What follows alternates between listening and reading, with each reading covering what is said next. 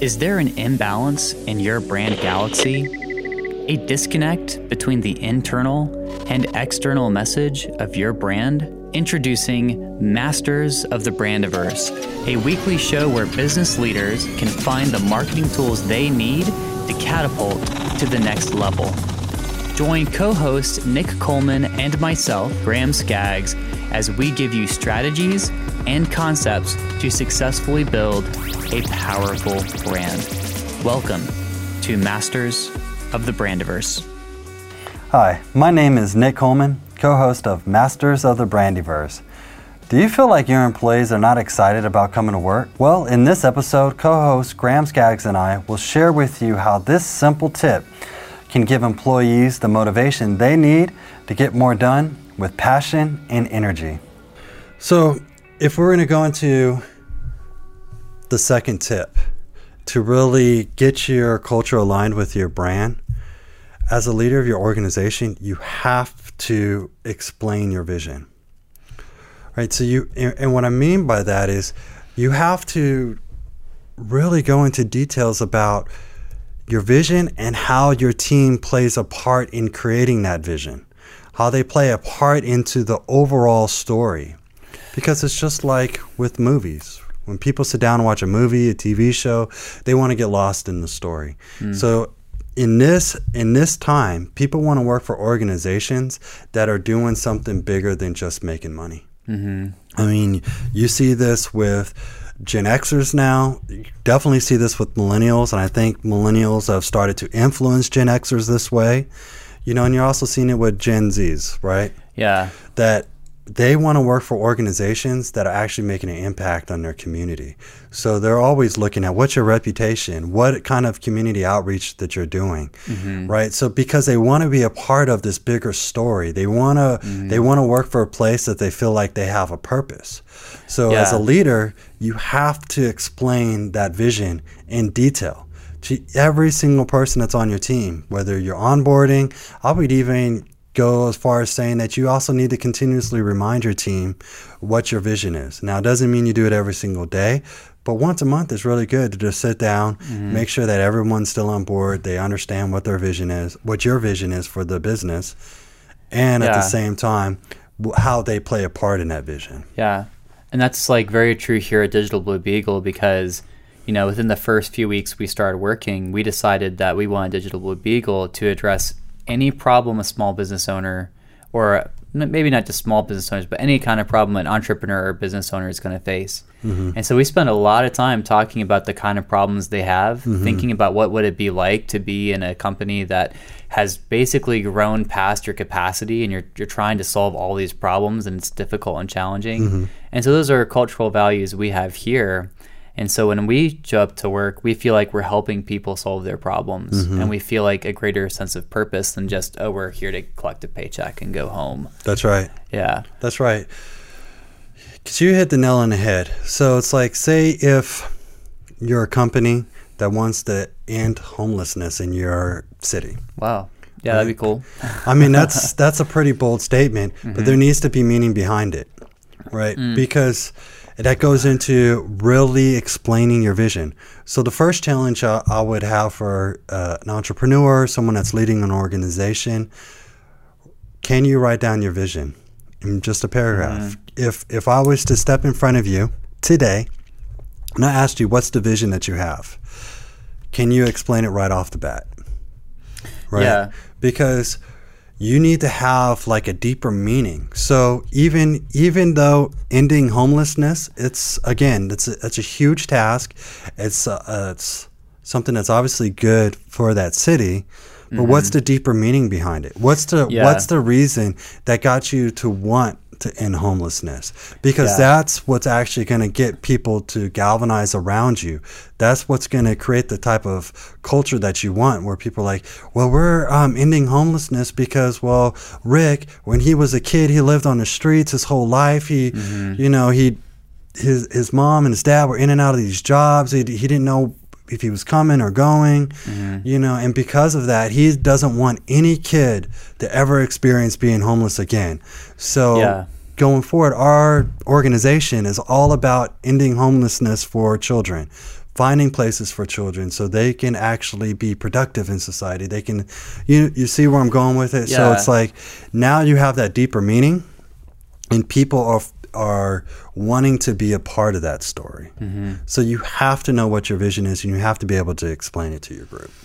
Yeah, because if you think about your organization as a business owner, you have, um, um, I guess you could say like one of your biggest resources is the willpower of your people, and so if you don't, willpower and energy, Yeah. right? Because so if you um have like a really inspiring mission, that's going to up the amount of willpower your people put into their projects. At the same time, if you push your people too hard, they'll burn out. So you have to walk that balance between inspiring them but not burning them out at the same time. You know, a part of creating a vision for your company is to inspire them to work harder.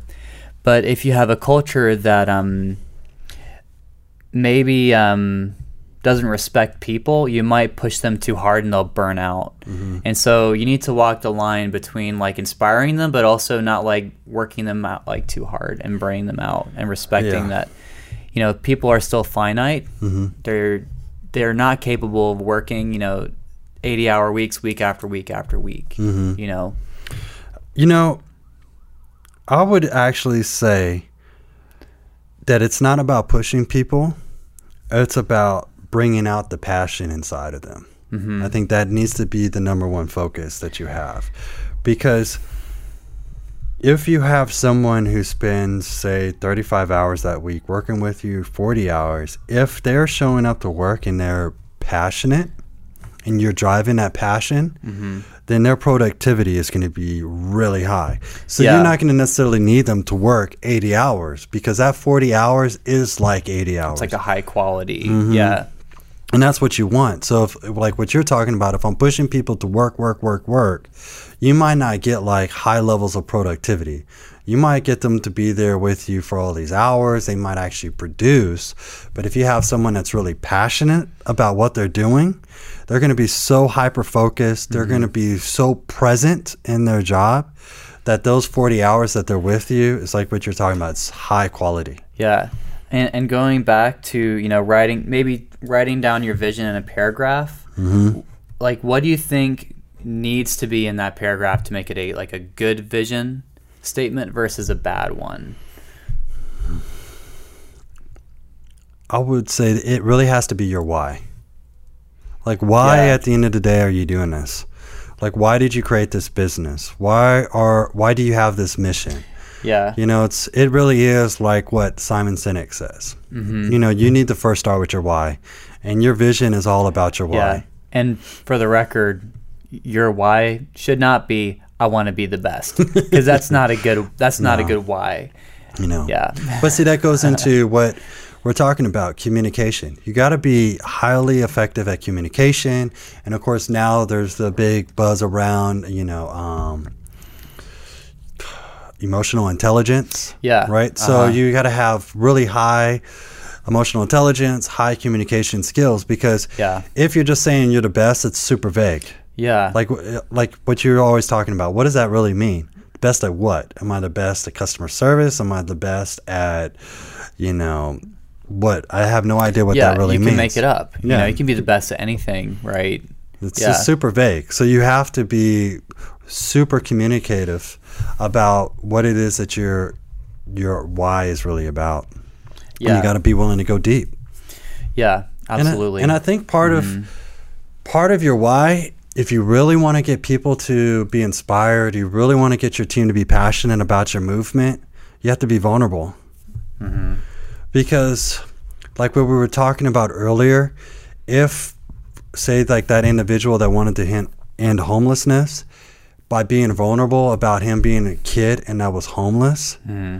that's actually will get other people to get behind that vision. Mm-hmm. Because it's like wow i'm really feeling what his meaning behind all this is. I'm, I'm- Yeah. you know it is it's all about that feeling. I want to i want to feel with you. I want to be there with you. I want to like because because the thing about it is people want to help you whether you realize it or not, the people you bring onto your team, the people in your life, people surrounding you, they want to help you. Hmm. But they got to know why they're helping you. And if they see that you're being vulnerable with your why, you're going to get people that are going to be passionate about what your organization's all about. Hmm. That's really cool, Nick. I hadn't thought about that. Uh. So, so I like this concept of like what you're saying. Like you never assume, never assume that people know what your vision is. Mm-hmm. So again, this goes into communication, asking questions. You know, you know, I would encourage you to go to random employees. Hey, do you know why we do what we do? Right. You mm-hmm. know, do you know why I started this or do you know why I started this nonprofit? Do you know why I started this business? Ask them what they think you're doing. Yeah. you might find out you're doing something way different than you thought you were. exactly. You know, and maybe even ask them if they do know your vision, is the company truly doing that vision? Yeah, well, because like let's say that you know you have a management team underneath you, and your management team is led by a very uh, aggressive, competitive um, leader, manager, and so the company then assumes that the brand is a very aggressive one, and so they value that kind of behavior. Mm-hmm. You go and you talk to your manager, and you find out that. Uh, he looks very seriously at performance indicators, and so now your employees think that oh, our culture is really aggressive, and that's what it means to be a mm-hmm. valued member. And you're like, mm-hmm. that's not my vision at all. I'm not aggressive in, in the uh-huh. least. Like, uh-huh. I'm a very like kind guy.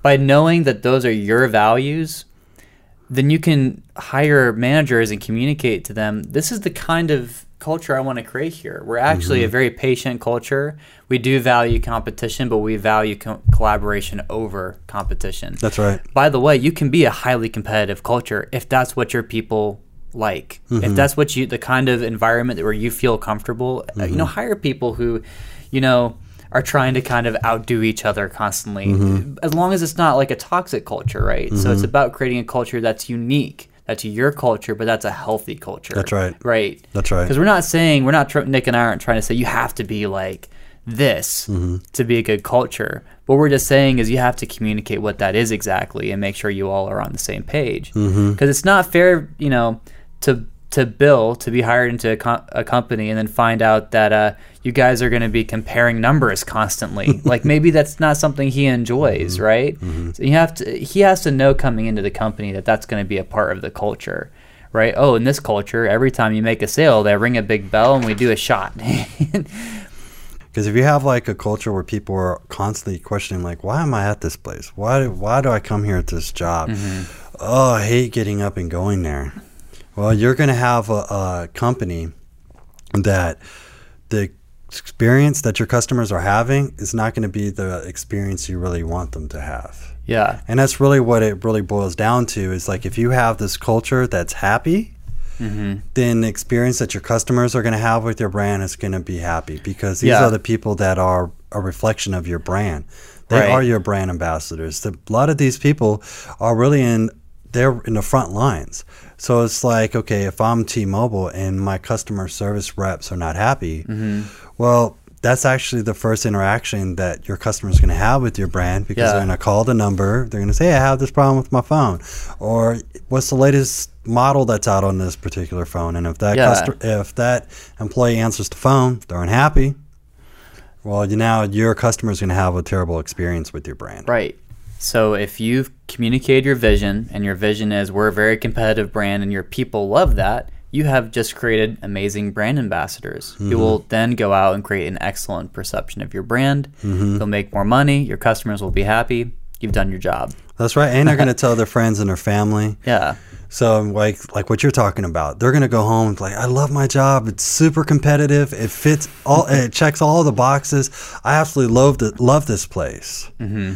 And then so that also actually helps recruit top talent to your organization. Yeah. And, and when I think when I talk about top talent, top talent that fits your culture. Mm-hmm. So there. So if you're an organization that's highly competitive, well, most likely they're going the people there are competitive. They're hanging out with other people that are competitive. Mm-hmm. They're talking about your culture. Well, now other highly competitive people are going to come and want to work at your Yeah. Organization. People tend to hang out with people that kind of remind them of themselves, Mm-hmm. right? If you're very competitive, you tend to hang out with other very competitive people, right? Mm-hmm. If you're more artsy, you hang out with more artists and more thoughtful people. So, yeah, that that all can impact your brand because, like we said earlier, your culture is a is a set of shared beliefs Mm-hmm. and values that a group of people have together. So, Absolutely. yeah. Thank you for listening to Masters of the Brandiverse. If you like this episode, please subscribe to our channel. In this episode, we discussed how crafting an inspiring vision statement can keep your vision alive in your culture. We also discussed the need your employees have to feel like they are a part of something bigger. For this reason, it's crucial to tell your employees the part they play in the story of your brand. Join us next week as we go deeper into the Brandiverse. In our next episode, we'll discuss the hidden challenges of brand alignment with your culture and strategies you can use to make your brand more consistent.